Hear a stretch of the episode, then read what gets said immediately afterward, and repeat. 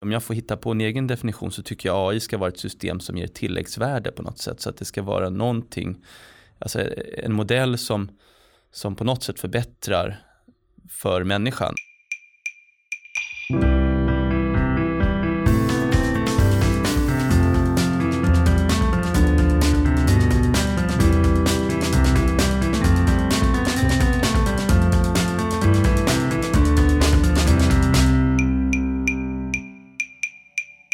Förväntningarna på AI inom sjukvården är enorma och utvecklingen går snabbt. Men ett införande av AI in i vårdsystemet är varken självklart eller enkelt. Långt ifrån. Idag är det jag, Anna Johansson, som träffar Johan Hartman, docent i patologi på Karolinska Universitetssjukhuset och Kai Andersson på svenska AI-bolaget Peltarion. Och vi ska samtala om förväntningarna på artificiell intelligens, möjligheterna, utmaningarna, tilliten till systemen och hur fler kan dra nytta av tekniken för att skapa en bättre vård. För alla. Så varmt välkomna till Precisionspodden Johan och Kai. Tack så mycket. Tack. Först, eh, kan ni inleda lite med att presentera er själva kanske och gärna liksom hur er relation till AI ser ut? Eh, jag jobbar på ett AI-företag i Stockholm, Sverige som heter Peltarion. Eh, vi fokuserar på deep learning, vi är ett plattformsföretag. Så att jag har jobbat med AI nu i, i två år ungefär. Och har, vi har kunder från alla möjliga industrier. Så jag ser väl AI från någon sorts helikopterperspektiv och från ett organisationsperspektiv mycket. Och se, försöker se liknande mönster i olika organisationer. Och sen jobbar jag också ganska mycket med nätverk inom Sverige. Eh, att försöka få ihop AI-satsningar så att vi jobbar tillsammans och eh, pratar med varandra så att vi inte gör samma sak på olika ställen. Så att Sverige kan ta en mer framåtlutande roll inom det här. Mm. Och på Peltarion så har ni skapat en, en plattform då som ni, som ni utgår ifrån har jag förstått. Eh. Ja precis, ja. vi har en plattform som mm. gör det enklare för organisationer och företag att jobba med deep learning. Mm. Eh, så att du inte behöver anställa en, en superdyr expert eh, som sitter och kodar själv eller forskar utan så att ni kan jobba tillsammans som en grupp att lösa problem eller jobba med möjligheter förstå vad, vad som händer mm. och göra det snabbare till, till lägre kostnad. Och göra det förståeligt? Ja, göra det förståeligt framförallt. Det är ett grafiskt mm. verktyg så att mm. du inte är beroende av rena forsknings eh, matematiska bibliotek och kodspråk. Ja, Johan, du får presentera dig också då. Vem är du? Ja, jag är patolog, det vill säga jag jobbar med cancerdiagnostik på Karolinska universitetslaboratoriet och huvudsakligen av bröstcancerdiagnostik. Men sen bedriver jag också forskning på Karolinska institutet där jag har en forskargrupp eh, som jobbar med precisionsdiagnostik. Det vill säga hur vi identifierar rätt patient för rätt medicin kan man säga. Och då är en stor del av det eh, analys av bilder eh, med eh, artificiell intelligens. Mm. Så ni håller också på och bygger upp AI helt enkelt för att utveckla den delen utav, utav vården? eh, kring diagnostisering då. Gör ni det själva? Eller? Precis, så vi har en egen eh, utveckling av e egna system. Vi applicerar eh, en del färdiga system som vi tränar upp då på ett material. Så det gör vi tillsammans med, med andra forskare på KTH och på Karolinska institutet. Härligt, det är bra kompetens kring AI i rummet här idag känner jag. Det känns fantastiskt. Kai, kan inte du ge oss en, en någon bra definition. Vad är artificiell intelligens, AI för någonting? Oj, eh, det finns ju många olika definitioner. Eh, AI är ett samlingsbegrepp och idag så kallar, kallar vi nästan allting som har någon, någon närhet till AI för AI. Men jag skulle säga att det är, idag så handlar det om att vi försöker simulera hur hjärnan fungerar för att dra slutsatser, eh, hitta mönster Eh, och utveckla AI-modeller som kan lösa problem och sen skalar vi upp det med datorkraft. Så istället för att vi bygger ett regelbaserat system där vi säger att om någonting händer då ska vi göra så här så bygger vi upp eh, neurala nät som kan dra slutsatser och hitta mönster eh, genom att vi bara visar eller tränar dem med, olika, med mängder av data eh, på mer komplexa problem än det vi kan eh, skapa regler för. Jag brukar säga att om vi kan skapa en regel för ett problem, då behöver du inte använda AI. Men när vi har så mycket data så att vi inte längre kan se och förstå mönstren, då är AI väldigt, väldigt bra på att lösa väldigt precisa problem. Mm, mm.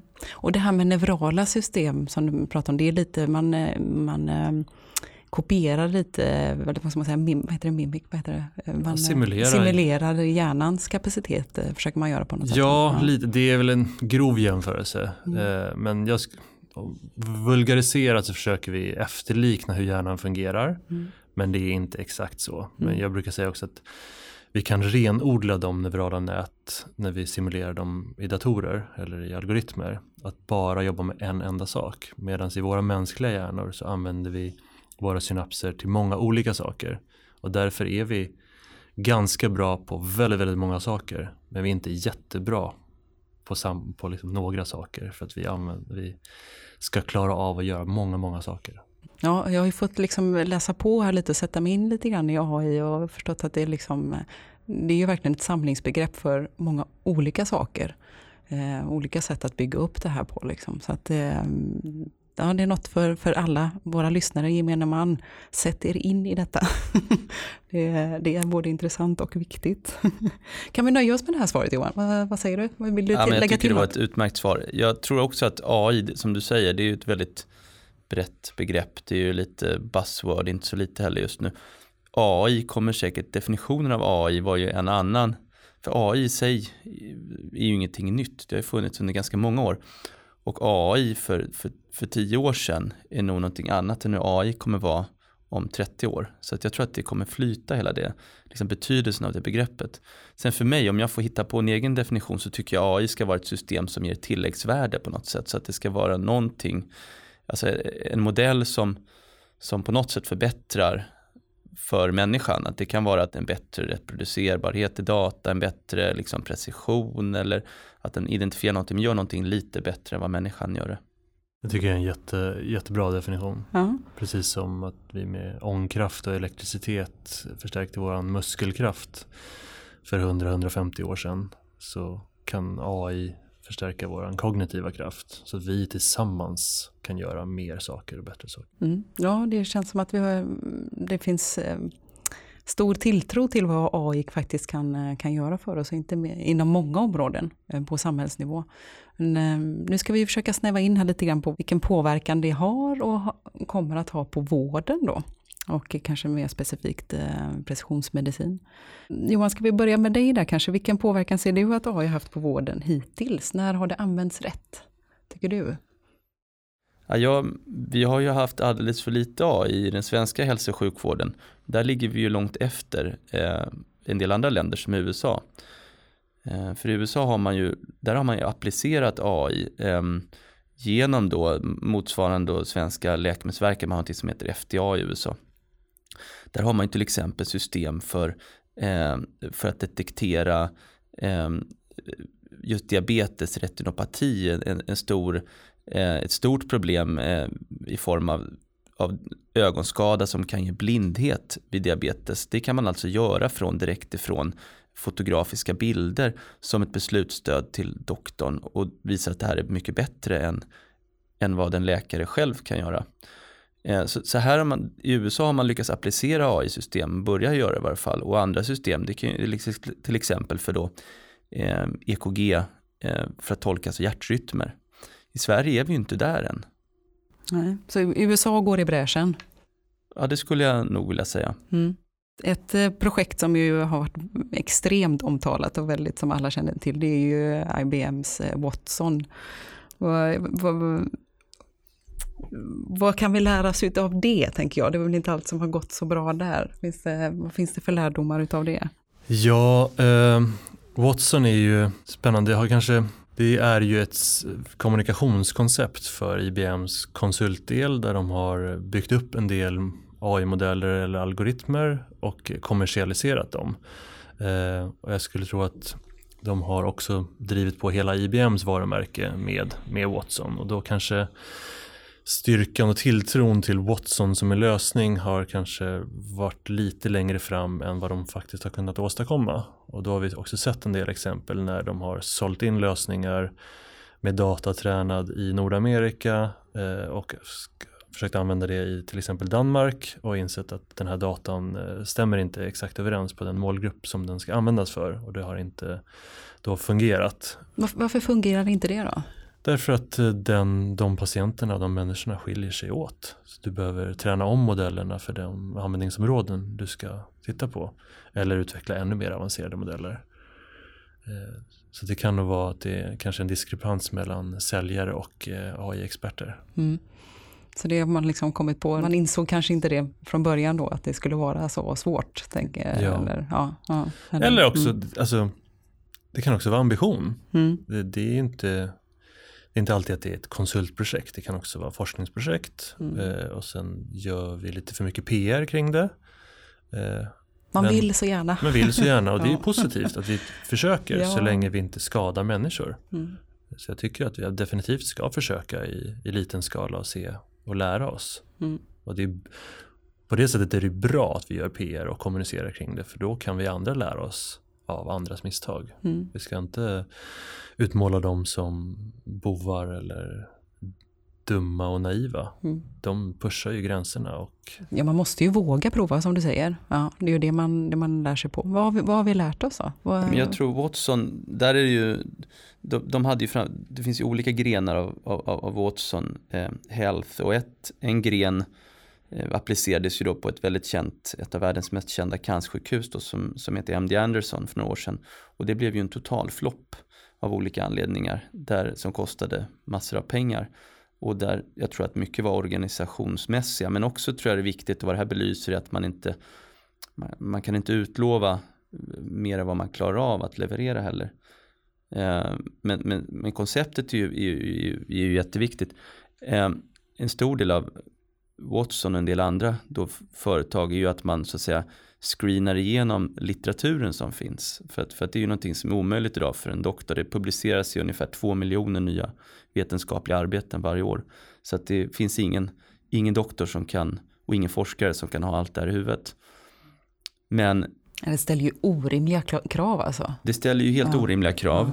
Ja. Eh, och, och där är ju någonting som Watson då har gett sig in på att kunna tolka det här eller identifiera rätt information till, till respektive läkare. Och, men vad jag vet så finns det ingen, ingen aktör idag som, som har, har visat att de kan göra det här mer än att, än att gå igenom det väldigt ytligt. Så, att, så att det tror jag är en, en, en viktig eh, framtida utveckling att, att kunna gå igenom litteraturen i sin helhet. För när litteraturen publiceras så publiceras den alltid i form av en abstract som en kort sammanfattning. Och vad jag vet är det bara de här sammanfattningarna som man alltså screenar igenom och inte de själva, den djupa delen som är själva artiklarna.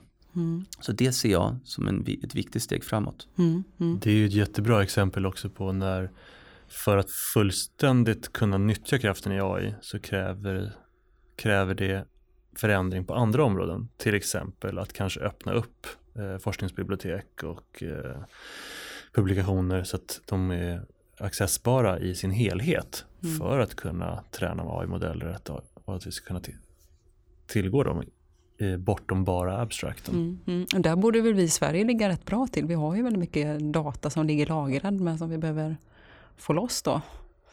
Ja men du slår ju huvudet på spiken där tycker jag, just det här med öppen data. Så att, att det är ju, när all data är sluten så, så, är det väldigt svårt att träna, träna och identifiera information utan det krävs ju öppen data för det. Mm.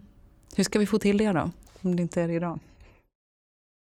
Jag tror att en nyckel är att vi behöver prata om framtiden, vad som är möjligt och vart vi vill komma och sen måla upp eh, en vision eller ett mål, några mål och diskutera, okej okay, vad behöver komma på plats för att vi ska komma dit? Mm. Eh, jag tror att det är för mycket diskussioner kring eh, tekniska problem och utmaningar idag mm. och för lite vad händer? Mm. Eh, och i det avseendet så är, är det faktiskt en fördel att ligga efter som Sverige gör för då kan vi titta på andra länder, vad gör de och vad behöver vi åstadkomma i Sverige för att komma dit? Mm. Men ligger vi i Sverige efter? Får, alltså, får inte vi höra att vi ligger rätt bra till? När det gäller AI så ligger vi eh, i långt, långt efter i Europa och Europa ligger långt efter resten av världen. Oj, det här låter ju inte alls bra. Nu får vi liksom, vad ska vi göra? Vad gör, vad gör, vad gör ni? Alltså vi har ju en unik utgångspunkt i Sverige egentligen med den data vi besitter. Om vi tänker nu på hälso och sjukvård så, så har vi ju i, i Norden och i Sverige en, en unik situation när vi har personnummer knutet till eh, behandlingsinformation, till journaldata etc. Det, det är ju världsunikt alltså det vi har. Och, så vi har ju möjligheten att kunna utnyttja det här för att, för att verkligen utveckla program som kan hjälpa sjukvården. Eh, men, men vi måste alltså, om inte vi lär oss att utnyttja det här och utveckla det här själva så, så kommer ju andra göra det och tåget kommer att, kommer att åka. Mm. Vad ska vi göra då för att liksom lyfta oss i den här divisionen, AI-divisionen? Jag tror att vi behöver samarbeta. Mm. Vi har varit inne i en fas där vi har ska vi säga, separerat aktiviteter under ganska lång tid och nu kanske vi behöver prata mer med varandra och titta på hur, vad behöver vi för samaktiviteter, eh, centrala satsningar kring just att hitta struktur för datadelning, struktur för samverkan, struktur för samprojekt.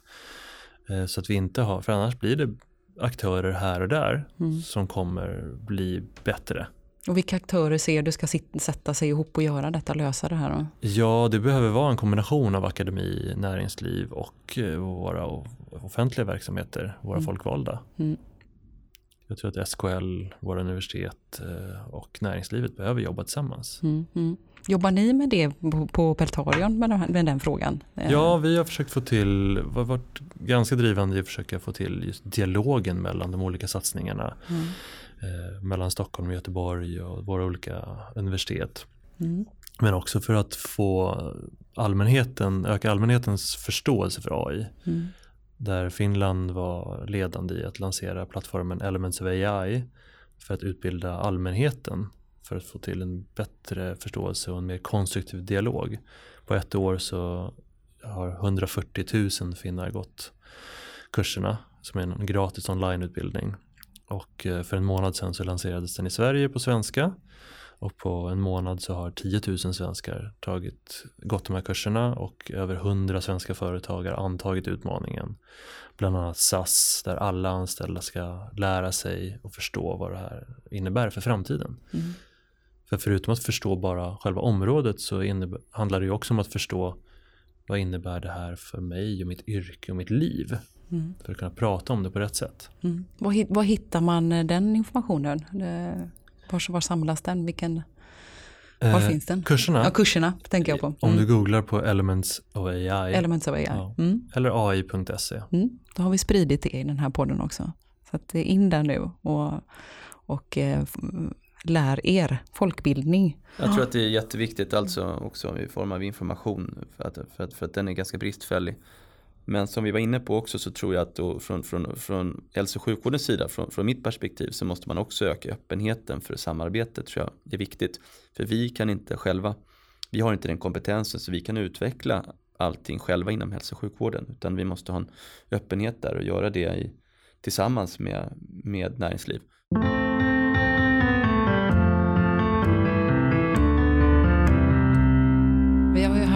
Jenny Nordborg här i podden i tidigare avsnitt från eh, regeringens life science-kontor. De ska ju komma ut med sin nya eh, life science-strategi här efter sommaren har de sagt. Jag har ju börjat släppa lite, lite information om den. Men vad, vad tror ni om den då? Vad, vad behövs göras liksom från, från politiska hållet för att nå dit, dit vi vill nå? Räcker det med den här strategin och hur ska vi få den att implementeras? Ja, nej men jag tror att vi för, för life science-sidan så vi har ju, det finns en väldigt stark fokus på precisionsmedicin och det, det är ju är väldigt viktigt.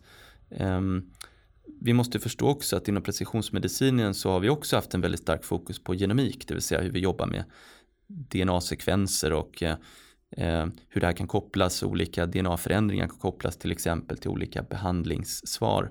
Och det är ju otroligt viktigt, men vi måste också förstå att det finns andra delar av precisionsmedicinen som kanske kommer visa sig vara minst lika viktiga.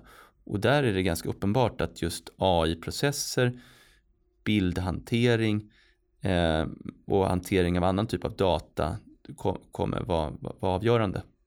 Och du har ju liksom det här mer inifrån perspektivet. Du är ju liksom som ja, behandlande läkare och, och eller som... Ja, behandlande egentligen, men jag är i alla fall diagnostiserande ja, förlåt. läkare. Mm. Diagnostiker. Hur ser du liksom, vad behöver du i din roll framöver som patolog? Som, som patolog Mm. har vi ju klassiskt jobbat i mikroskop i hundra år. Mm. Där vi har suttit och diagnostiserat eh, sjukdomar i mikroskopet. Vad som händer nu och vad som har hänt de senaste åren det är att vi går över i en digital värld. Det vill säga vi jobbar framför en monitor istället eh, med högupplösta bilder som är skannade från de här eh, då mikroskopsnitten.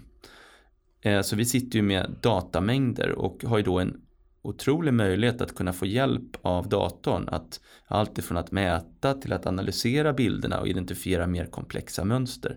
Så för oss är det helt uppenbart och det är någonting som inte minst företag som Google har upptäckt att här är ett uppenbart område där att utveckla system eh, som beslutsstöd för att hjälpa doktorn. För oss ett verktyg är också att jobba med, med, med DNA-sekvensering när vi sekvenserar till exempel tumörer eh, som ni har varit inne på i tidigare poddavsnitt här med Rickard Rosenqvist.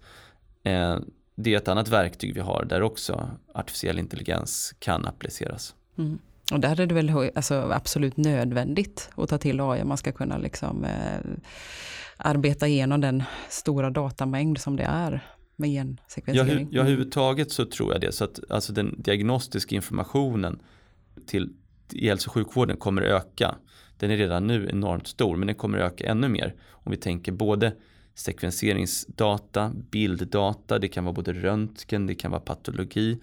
Och, och det blir sådana mängder så att det är helt omöjligt för, för en, en person att kunna hitta här. Det blir som att hitta nålen i höstacken. Där vi måste ha datamodeller som kan identifiera det som är relevant i de här mängderna av information och då kommer vi till AI. Mm.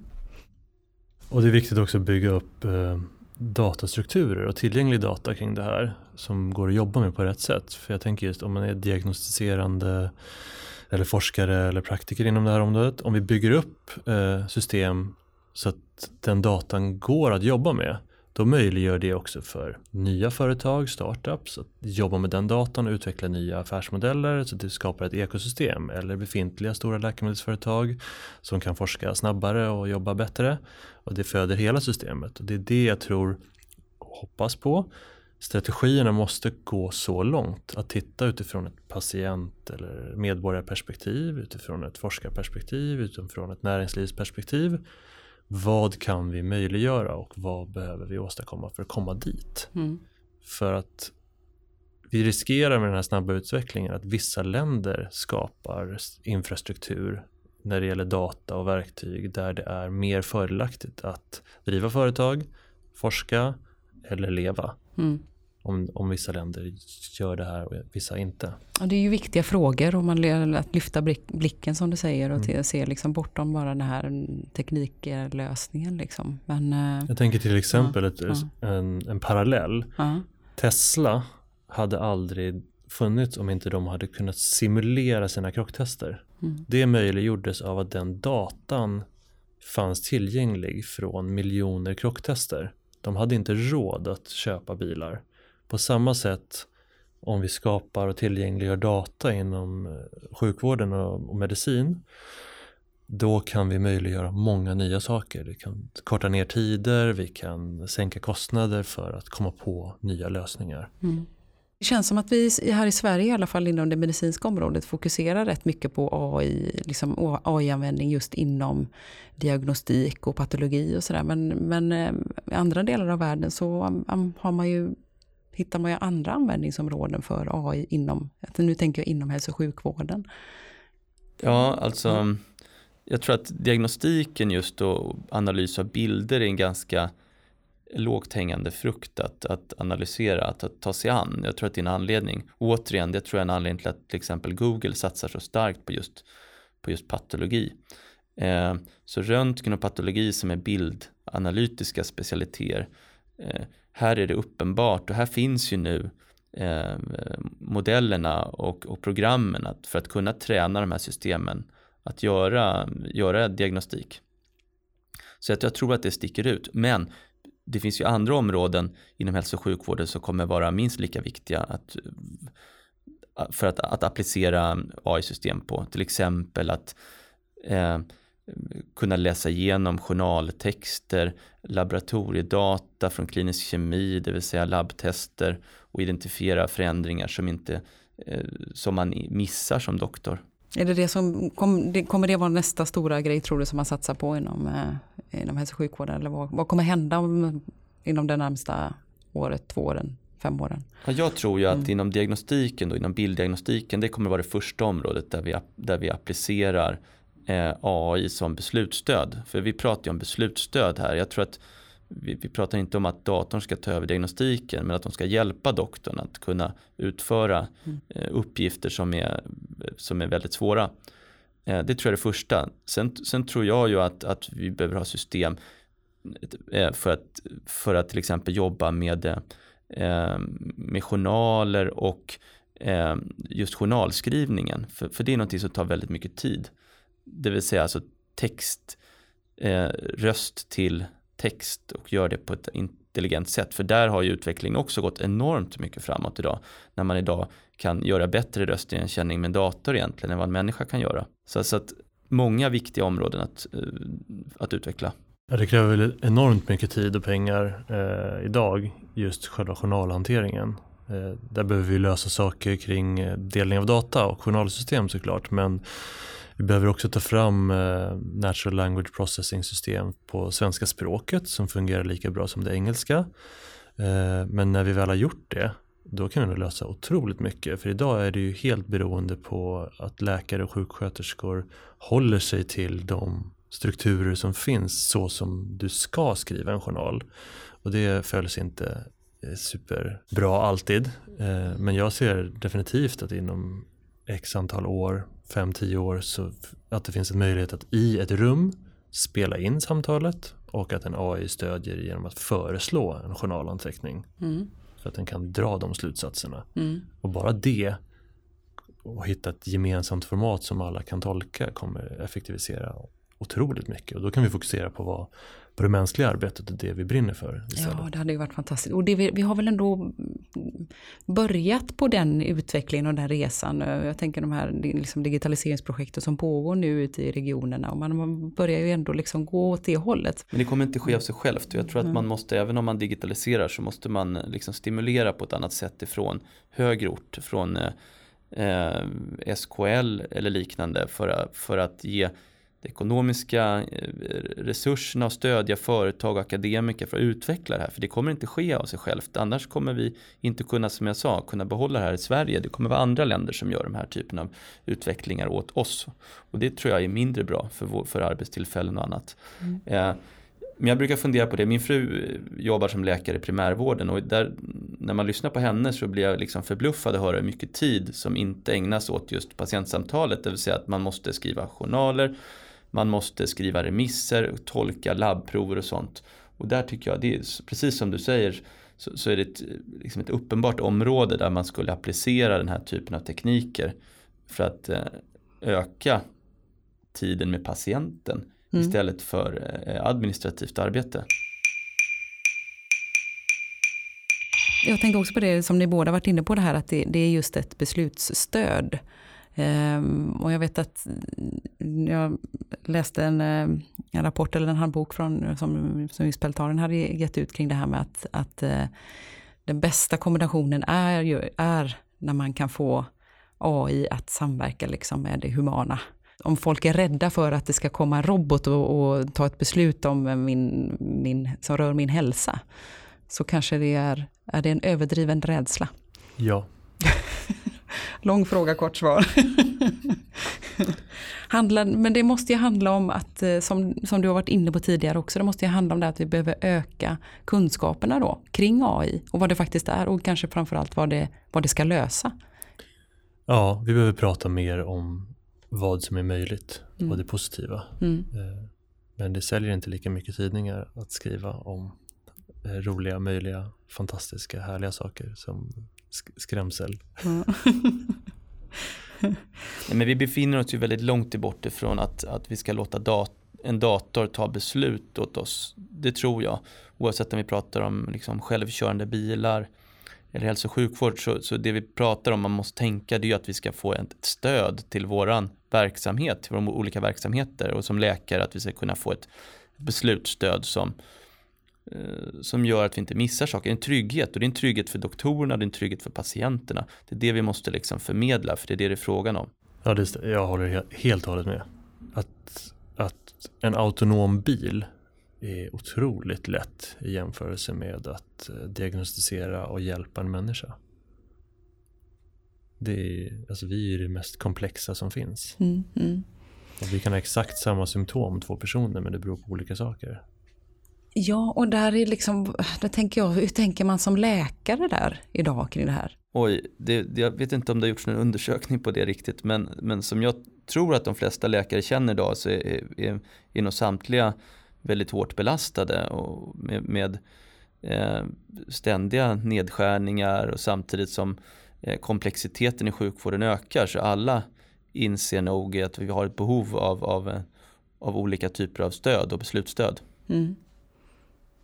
Och jag tror att det, det är ett jättebra exempel på just eh, att vi behöver prata mer om vad vi kan göra med det mm. än att känna att vi får någonting, vi får ett till jobb ovanpå som är jobbigt eller en till uppgift som vi ska lära oss eller ett till område som vi ska lära oss. Vi ska prata om, ja, det här är fantastiskt, vi kan göra mer eh, av det vi älskar och mindre av det som är tråkigt. Sen tror jag att det är, ja min gissning är att hos läkare som i alla andra yrkesbranscher så det, finns det människor som är exalterade och tycker att det är spännande med nytt. Och det finns de som känner att det är jobbigt med nytt. Mm. Eh, och det beror nog mycket på vad man är i livet eller i sin karriär. Mm, men om man ser de här möjligheterna då kanske man kanske skulle kunna säga att AI kan göra vården mer mänsklig. Man kanske skulle till och med kunna dra det så långt. Nej, men jag tror att det är precis som du säger att det är, det är nog en mycket generationsfråga också och när jag ser på mina yngre kollegor så, så har man en helt annan inställning till det här och ser väldigt positivt på, på AI-system. Mm. Eh, Medan vissa kanske då eh, som inte har den, den, liksom den, den förståelsen ser det som ett hot mer. Så, men de flesta ser, är nog väldigt positiva. Eh, som, om ett exempel inom, inom då cancerdiagnostiken, där, där är det ju helt uppenbart, där skulle ju AI kunna hjälpa oss att, att göra vårt arbete intressant, intressantare, att kunna fokusera mer på det, det som är riktigt intressant också på detektivarbetet. Och när det till exempel rör sig om mer enkla uppgifter så, så kan vi kan vi få hjälp av datorstyrning för datakraft för att göra dem. Mm. Så vi skulle kunna få bättre diagnoser och eh, mer, mer vård helt enkelt, eh, gissar jag. Jag tror vi skulle kunna få, eh, vi skulle kunna få bättre diagnoser och vi skulle kunna få snabbare diagnoser. Eh, och det här blir, blir ju som sagt återigen när det gäller precisionsmedicin allt viktigare när det gäller att vi har dyra mediciner, vi vill inte ha biverkningar. För att få ihop det här så måste vi ha olika typer av precisionsmedicin och då är AI eh, nyckeln till det. Mm. Jag tror också, jag tror vi kan hjälpa många fler människor till bättre vård eh, genom att kombinera AI och människor. Jag skulle vilja se Läkarförbundet och Vårdförbundet i en dialog kring hur kan vi tillsammans jobba och diskutera hur AI kan användas för att hjälpa patienter.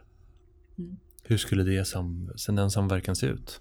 Det finns säkert många diagnoser där en, en sjuksköterska och en AI kan göra ett stort jobb eh, tillsammans med läkare fast i en helt annan konstellation än det, än det sker idag. Mm. Mm.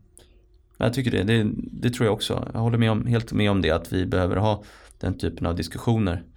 Sen behöver vi också ha en, sen behöver man ju samtidigt också en, liksom en är det väldigt viktigt att ha en kvalitetssäkring av alla nya tekniker. Så oavsett om det är AI-baserat eller inte så behöver vi ha en, en, en, tydlig validering så att vi vet att vi kan lita på de eh, teknikerna som vi använder i vården. Det håller jag helt med om. Ja, för, för, så fort man nämner AI och, och, så kommer ju de här etikdiskussionerna direkt. Ja, alltså jag tror inte att, ja, den, den Precis, det kommer ju. Men så länge vi pratar om ett beslutsstöd, ett, så att säga ett, ett, program som hjälper doktorn att till exempel ställa en cancerdiagnos, men att det fortfarande är doktorn som är ansvarig och, och så att säga övervakar de besluten, då tycker inte jag att det är, är etiskt kontroversiellt. Det etiskt kontroversiella, det kommer ju om vi låter datorn ta besluten. Och där är vi inte. Nej men där är vi inte och jag, jag tror inte att vi där? kommer vara där på många, många år alltså. Mm. Kai? Du, du, du kan ju det här bättre än mig. Jag, jag tänkte, jag genomgick en operation här för två år sedan, en liten enkel, men då tänkte jag just det här är ju konstigt, att en, en nästan apa skär i min kropp, det borde ju ske göras av robotar inom en snar framtid. Men eh, så det tänker jag att det kanske är någonting där mikrobeslut i själva operationsskedet kommer ske om 10-15 år eh, av robotar. Eh, men inte, inte de hela, de stora diagnoserna eller besluten, de måste nog göras av, av Mm. människor. Men sker inte den här utvecklingen rätt snabbt nu? Alltså nu, nu börjar vi ju liksom använda de här teknikerna och, och liksom känna på det och, och det är liksom piloter och vi testar och ser att det funkar och att det är säkert och allt. Men, men sen kommer det inte gå rätt fort sen. Det smäller till. Jag tror också det, att vi lever i en global värld så vi kan ju liksom inte utesluta utveckling från Sverige heller. Det är det som är lite skrämmande tycker jag också, att, att utvecklas tekniker som kan förbättra diagnostik eller, eller behandling av patienter så spelar det egentligen ingen roll vart den finns i världen. Den kommer ju, patienterna kommer ju se till att, att de får den förr eller senare. Och därför är det ännu viktigare i Sverige att vi kan se till att integrera det här tidigt i vården och få in det här. För att annars riskerar vi att vi, vi får inte göra den här typen av diagnostik istället. Eller vård. Utan det kommer vara andra aktörer som gör det. Mm. Ja. Så det, det liksom drivs lika mycket av patienterna som kanske inte alltid förstår att det är just AI men de vill ha lösningen, de vill ha möjligheterna liksom, Ja, så det. skulle jag Mm. tänka om jag var patient. Jag skulle Mm. vilja ha den bästa möjliga diagnostiken. Jag skulle vilja ha den bästa möjliga behandlingen. Och då, då är det inte en landsgräns som är det viktiga eller om det är frågan om det den eh, hälso och sjukvården i landstingsregi eller om det är ett privat företag som gör det. Jag vill ju ha det bästa möjliga. Det Mm. tror så tror jag att alla tänker om man bara är, får den informationen. Vilka aktörer ser ni liksom skulle kunna komma in då som, eh, som alternativ då? Jag tycker att det, det är värt att tillåta sig att tänka vad händer om Google bestämmer sig för att starta en, en sjukvårdsgren. Mm. Hur skulle det liksom påverka systemet? Tror ni att det ligger eh, nära eller långt borta? Eh, jag tror att det ligger långt borta utifrån deras affärsintressen. Mm. Men det skulle nog vara ganska tilltalande för många andra. Mm. Eller för, de, för människor att ja, det där låter intressant. Eller Amazon. Ja, eller Amazon. Jag Ja. menar de har ju utvecklingen. Så de har ju, sitter Mm. ju på en enorm kunskap om de här systemen. Mm. Mm. Det börjar ju komma hemtester, även om en del av dem är lite kvasi-vetenskapliga eller bara fake. Men just att kunna ta blodprover och DNA-prover och sånt och skicka in och få diagnoser tillbaka. Och det kommer vi säkert se mer och mer av. Mm. Man bygger ju upp eh, vad man säga, infrastrukturen kring det och liksom distributionskedjan Mm. och hur det liksom sätter upp hur det, hur det rent praktiskt ska gå till. Sen kanske det är liksom innehållet i det då som behöver Mm. finjusteras lite. Skulle man kunna tänka sig att det liksom kunde, kanske är något, jag vet inte. Vi har ju importerat andra saker från enskilda sjukhus tänker jag i USA. Eh, eller Kina brukar man ju också nämna i de här sammanhangen. Som en aktör där det händer väldigt mycket inom AI. Ja men det gör ju det. Det händer jättemycket i de här länderna. Både i Kina och USA och många andra länder också. Så att, jo, jag tycker det vore väldigt synd om inte vi kan utveckla eh, våra egna system och med våra egna akademiska forskning och, och våra egna företag som vi har i Sverige. Så att det är det jag tror vi måste verkligen stimulera och hjälpa till att den här utvecklingen får fart i Sverige. Mm. Du var inne på någonting väldigt viktigt förut och det är incitament. Eh, alltså, landsting, kommuner, eh, näringsliv måste få incitament att prova saker. Och då tror jag dels finansiella men också ett ledarskap och att vi kommunicerar att det är positivt att testa och prova nya saker. Mm.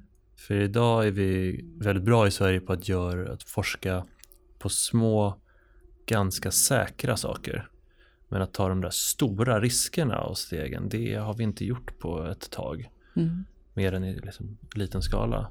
Så visionära ledare som, som vågar. Ja, Det- men säg det, vi har gjort ja. det förut inom just life science. Liksom höjt oss ganska Mm. markant tack vare stora forskningssatsningar. Men vi måste också göra det. Men här är ett ett moonshot. Låt oss prova och göra saker och hylla dem som, även de som vågade och misslyckades. Här kom vi ingen vart, men mm det, ni vågade. Om vi tänker, eh, vi, vi hade ju, vi förlorade ju egentligen all, all stor läkemedelsforskning för, eh, för några år sedan och det skedde successivt, vilket ju var en jätteförlust för Sverige. Och jag tror att en, en, det var flera orsaker till det såklart. En av orsakerna var ju att vi inte har kunnat stimulera små läkemedelsbolag, eh, biotechbolag att växa, för det har inte funnits kapital till det. Eh, är det inte en risk att vi går samma väg här med, med AI-tekniken, det vill säga att små startups eh, och akademiker som, som försöker att få igång eh, kommersialisera sak, sina program eh, och modeller, att de inte får kapitalet. Borde vi inte ha eh, någon slags fond, alltså en, en kanske en, en, liksom en statlig eller en landstingsdriven fond som stimulerar tidiga startups kunna utveckla det här och kanske då också ta delägarskap och därmed kan kontrollera delar av verksamheten. Det tror jag verkligen och jag tror att vi, det finns eh, all möjlighet att hitta ett sånt. Vi har Vinnova som finansierar innovation till en viss nivå. Det är en, en startplåt men det är inte liksom några jättepengar. Och sen har vi riskkapital som står för stora pengar men inte jättemycket risk om man ska vara helt ärlig. De tittar på historiska affärsmodeller och utvärdera det ifrån. Sen finns det ett ganska stort glapp däremellan och så finns det forskning å andra sidan. Och jag tror att vi behöver börja prata om, okej, okay, vi måste hitta andra sätt att kunna ge pengar i utbyte mot att vi delar data med varandra för att skapa data i ekosystem. Vi kanske delar med oss av de modeller och de learnings som kommer fram så att det blir mer och mer attraktivt att eh, innovera i Sverige och göra nya saker. För att om jag i Sverige har tillgång till mer data, mer modeller och mer kunskap, eh, då kommer det vara mer intressant att starta nya saker här i Sverige. Mm. Ja, för data är ju A och O. Alltså det, inom, de här, inom den här diskussionen om AI så är det ju data det absolut viktigaste vi har. Är vi tillräckligt stora som land där då tänker jag? i Sverige? Då behöver vi, liksom, behöver vi våra nordiska grannar eller behöver vi Ja men alltså vi är ju det, vi har ju väldigt mycket data när det gäller hälso och sjukvård. Alltså vi har ju journaldata, vi har personnummer, vi har eh, bilder i form av radiologi och patologi. Vi har, vi har väldigt mycket och vi har väldigt ordnade register. Vi har kvalitetsregister som följer upp eh, till exempel cancersjukdomar. Så vi har en unik position här att kunna jobba med den här datan och utveckla AI-modeller på den. Det är, det är, flera gäster i den här podden som har varit inne på precis de här grejerna. Liksom, att vi, eh, vi har en sån potential, vi måste bara frigöra den.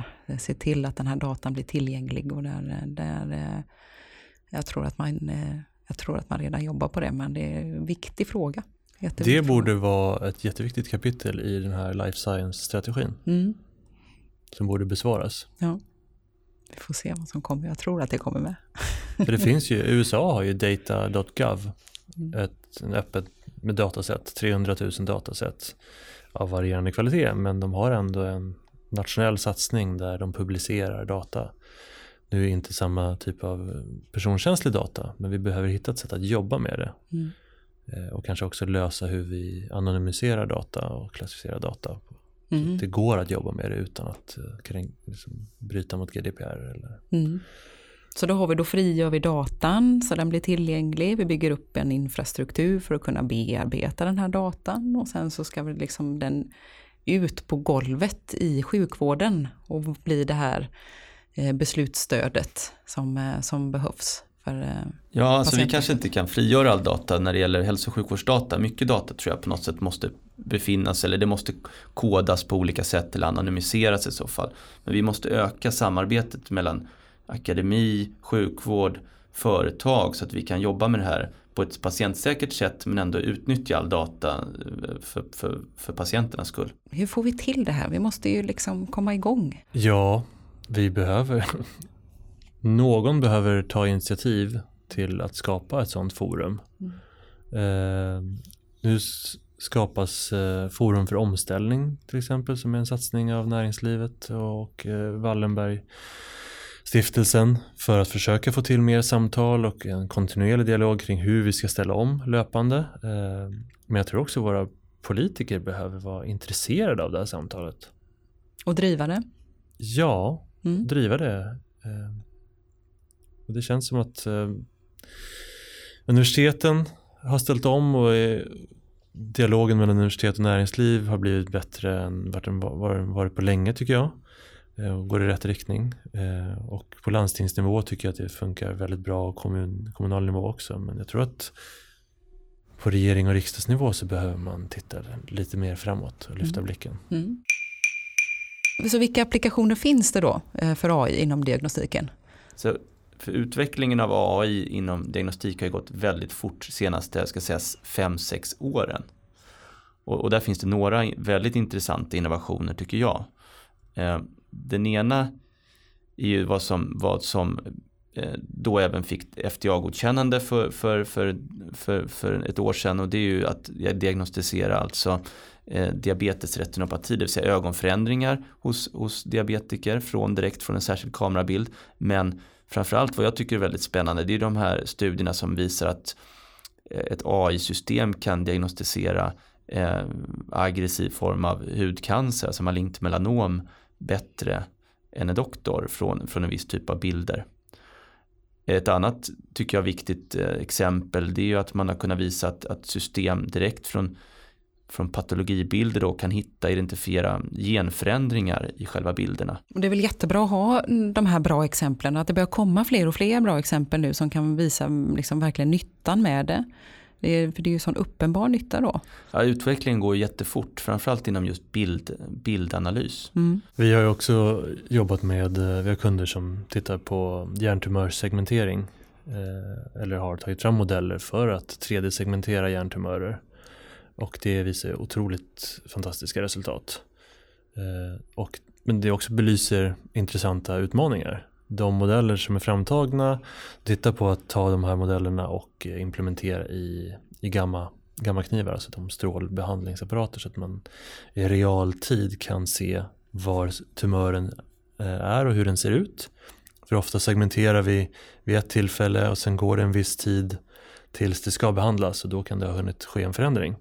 Så det är viktigt att se det i realtid. Eh, men det kommer också, det ser ut som att det eventuellt rullas ut i andra länder innan det görs i Sverige. För att det, ja, det, Varför det då? för att vi har regler som behöver, vi behöver utreda hur vi kan använda den här tekniken. Mhm. Mm. Medan i andra länder så ställer, ställer de sig kanske frågeställningen är det etiskt att fortsätta diskutera etik jämfört Ja. med att faktiskt rädda liv? Det är en väldigt bra fråga i det här sammanhanget då. Vi kan ju jag tror att vi måste tillåta oss också för att vi diskuterar ofta det här i väldigt, i forum där människor är experter i väldigt stor utsträckning. Mm. Eh, problemet med det är att det är ofta läskigare att vara visionär eller ställa dumma frågor eller drömma stort. Att vi måste tillåta oss att gö- prata om, okej, om vi skulle göra så här, hur skulle det vara? Utan att tappa ansiktet. Mm. För att kunna sen sänka blicken några grader och titta på enklare tillämpningar. Och det är ju en kulturförändring som du är inne på då, Mm. eh, mer än något. Ja, det är, det är jättemycket. Alltså den största, absolut största utmaningen med tillämpningen av AI är att vi som människor borde, måste börja identifiera oss som ständigt föränderliga och Mm. inte stagnera i en, en expertroll och eh, återkomma till att jag vet hur det här fungerar. Mm. För det gör ju vi som människor. Eh, vi män antagligen i större utsträckning vid 40-50 års åldern. Då är det ganska bekvämt att bara surfa ut till pensionsåldern och vara experter. Och, eh. Är det där ledarskapet kommer in då? Att man liksom faktiskt tvingar in alla i den här fållan på något sätt? Även de som inte riktigt vill eller orkar eller ja, ja det låter... Jag tror att stela strukturer åstadkommer det här. Men jag tror också att vi i Sverige har en enorm styrka i att vi har, ett öppnare, eh, vi har en öppnare syn på att göra saker annorlunda, att prata med varandra. Och vi har väldigt många i liksom ledande befattningar som vågar tänka annorlunda och vågar prata med varandra. Och vi har också plattare strukturer där det är mer okej att eh, som nyutexad eller junior ifrågasätta. Mm. Inte i alla organisationer men i, jag tror att det är många fler än i andra delar av världen. Mm. Och vi var inne på det lite tidigare också, det här med, med eh, folkbildning och fortbildning och sånt där. Kanske det borde ingå en, liksom en AI-kurs för, ja, på, på alla möjliga ställen, tänker jag. Ja, det vore väl en utmärkt idé. Framförallt mm. inom eh, de högre utbildningarna så, ska det, så måste det finnas en, en, en kunskap om det här. Det är vår framtid och den kommer lösa mycket och framförallt de stora vårdutmaningar som vi står inför. Ja, alltså jag tror ju att inom hälso och sjukvården och som du säger de stora vårdutmaningar vi står inför då med ökande befolkning men inte direkt mer resurser till hälso och sjukvård så, så, så, så, måste vi använda de här systemen. Vi måste få in AI i hälso och sjukvården. Mm. Och alla patienter vill ju, vill ju ha en säkrare sjukvård med, med, med mindre missar och med snabbare diagnostik och en, en, en, en doktor som helt enkelt kan fatta bättre beslut. Och, och det är ju, då ska vi ha de här systemen. Så den här omställningen som man också har, håller på med nu, att, att försöka få ut sjukvården mer ute hos patienten och närmare patienten, om man pratar om den nära vården och sånt där, där måste det väl också vara en, en, en ett avgörande verktyg för att få till den, en, inte helt kanske, men det hjälper till att få till den omställningen. Ja absolut, det kan man ju tänka sig i framtiden att vi mm. kommer att ha system som automatiskt då känner av en, en, en hjärtsjukspatient eh, eh, eh, EKG till exempel eller blodvärden och sen de här, den här sker en automatisk överföring av data till doktorn då som, som får det här färdigpresenterat till sig. Mm. Där tror jag att eh, vi, behöver, vi behöver åstadkomma en förändring där våra medborgare, och det tror jag gäller hela EU, har kontroll och äger sin egen sjukvårdsdata. Mm. Så att jag kan göra en transaktion med min vårdgivare oavsett om den är landstingsdriven eller privatdriven.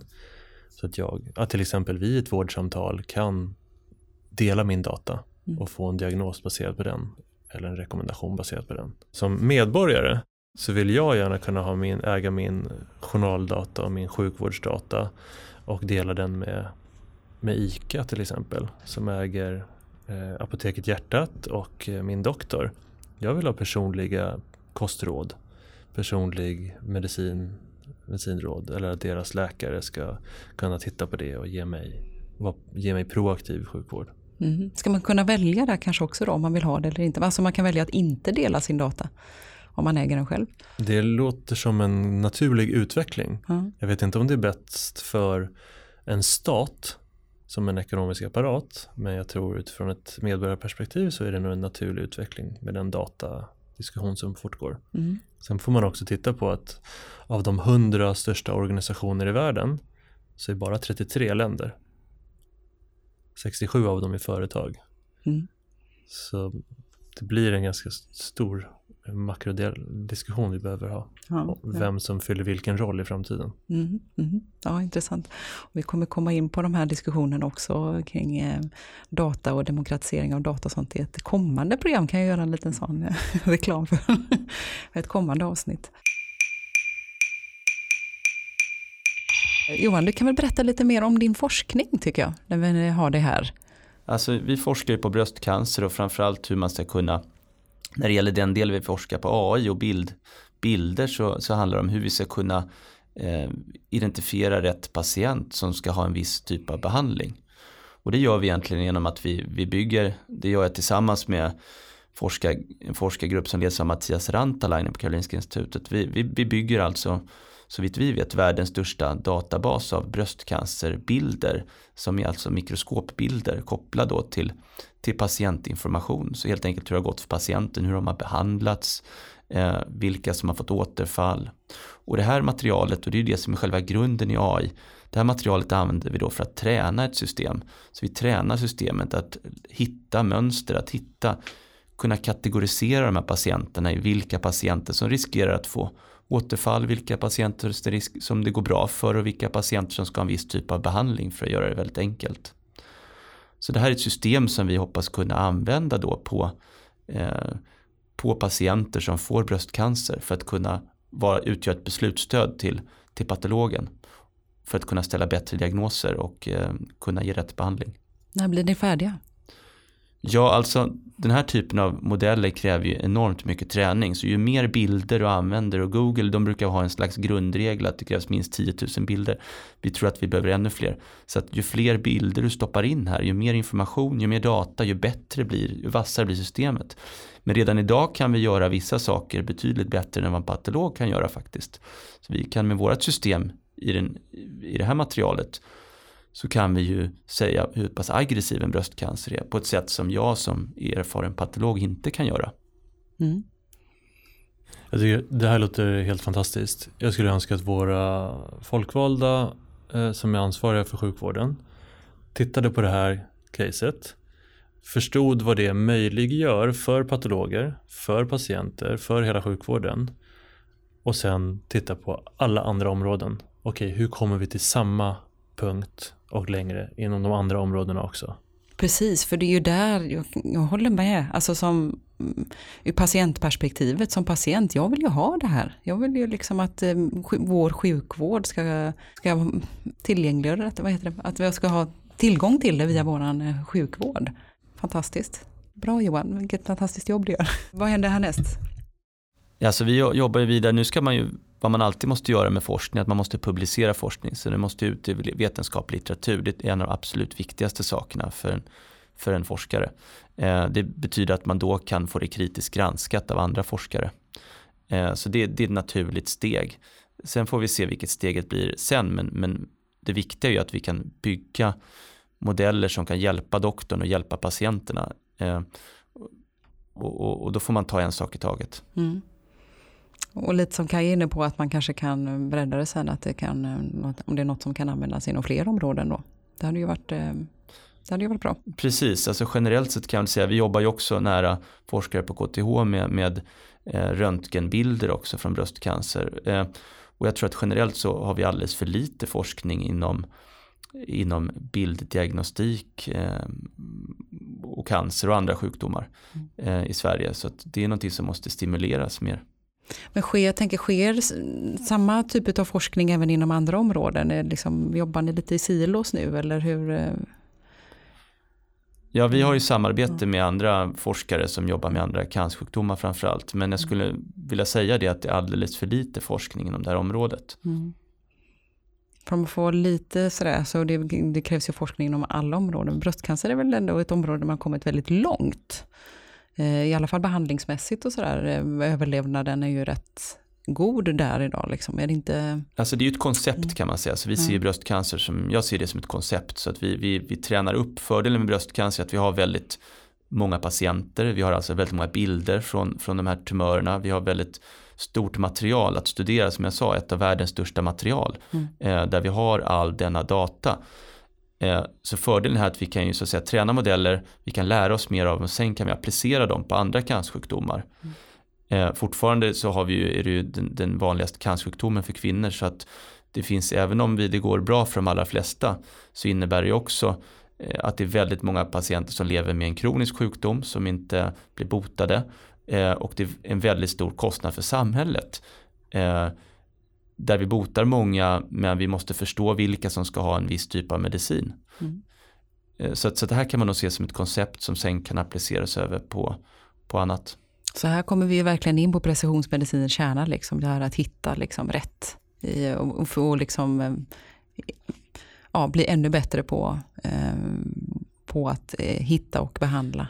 Ja, det kan ju låta som dyra tekniker och jag mm. menar, för framtidens diagnostik kommer ju vara flera olika kombinationer av metoder, inte bara eh, AI och bildanalys men också då sekvensering, flera olika kombinationer. Men syftet är ju att vi ska spara pengar och resurser samtidigt som vi ska bedriva bättre sjukvård.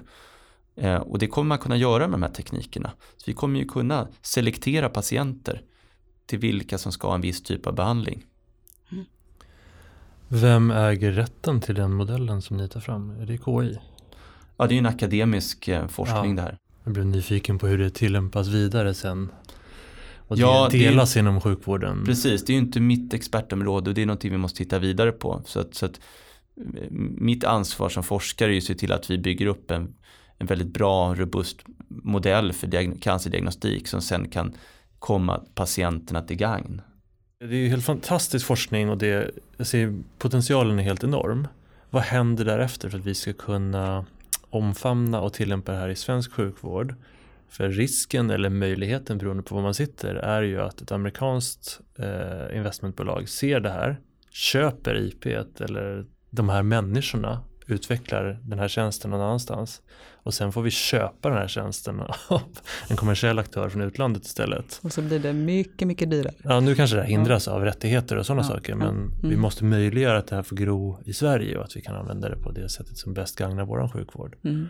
Nu tycker jag du sätter fingret på något viktigt och det är just det att, att vi måste ha eh, vi måste kunna stimulera eh, då innovationer från akademi och hälso och sjukvård i Sverige så att vi kan bygga långsiktiga företag i Sverige så att det inte går samma väg som det har gjort för läkemedelsföretagen eller biotechföretagen, att de går under eller blir uppköpta. Mm. Jag tror det är jätteviktigt att vi kan ha långsiktig eh, strategi och då krävs det någon typ, som vi var inne på tidigare, någon annan typ av finansiering.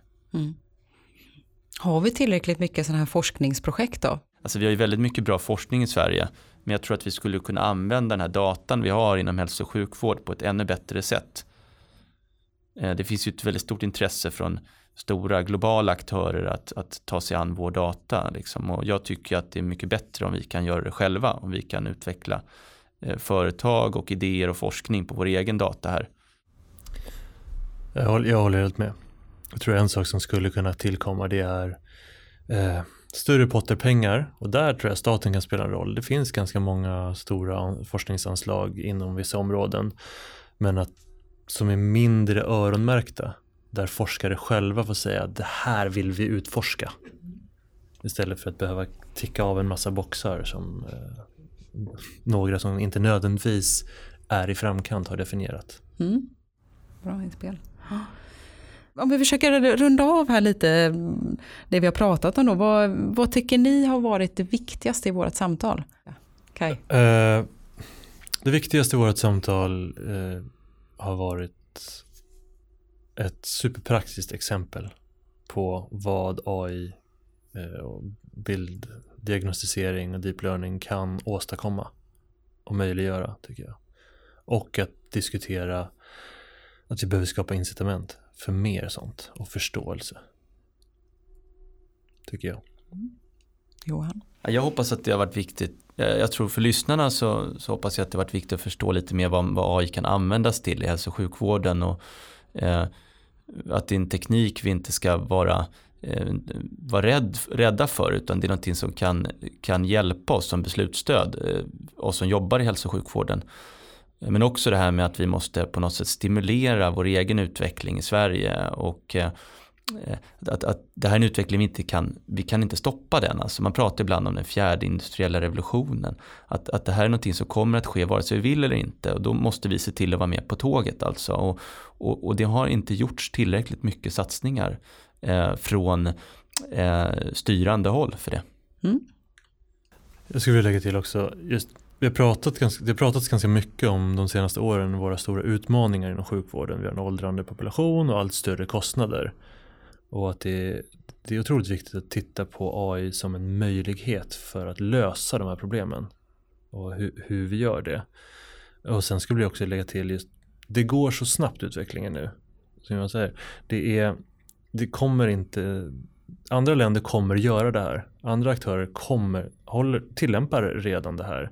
Vi kan välja att vara ett land där våra barn har tillgång till sjukvård som är stöd av AI eller inte. Vilken känsla får ni i kroppen när eh, ni tänker på AI? Eh, wow, helt fantastiskt. Det finns, har aldrig funnits så mycket möjligheter att göra fantastiska saker.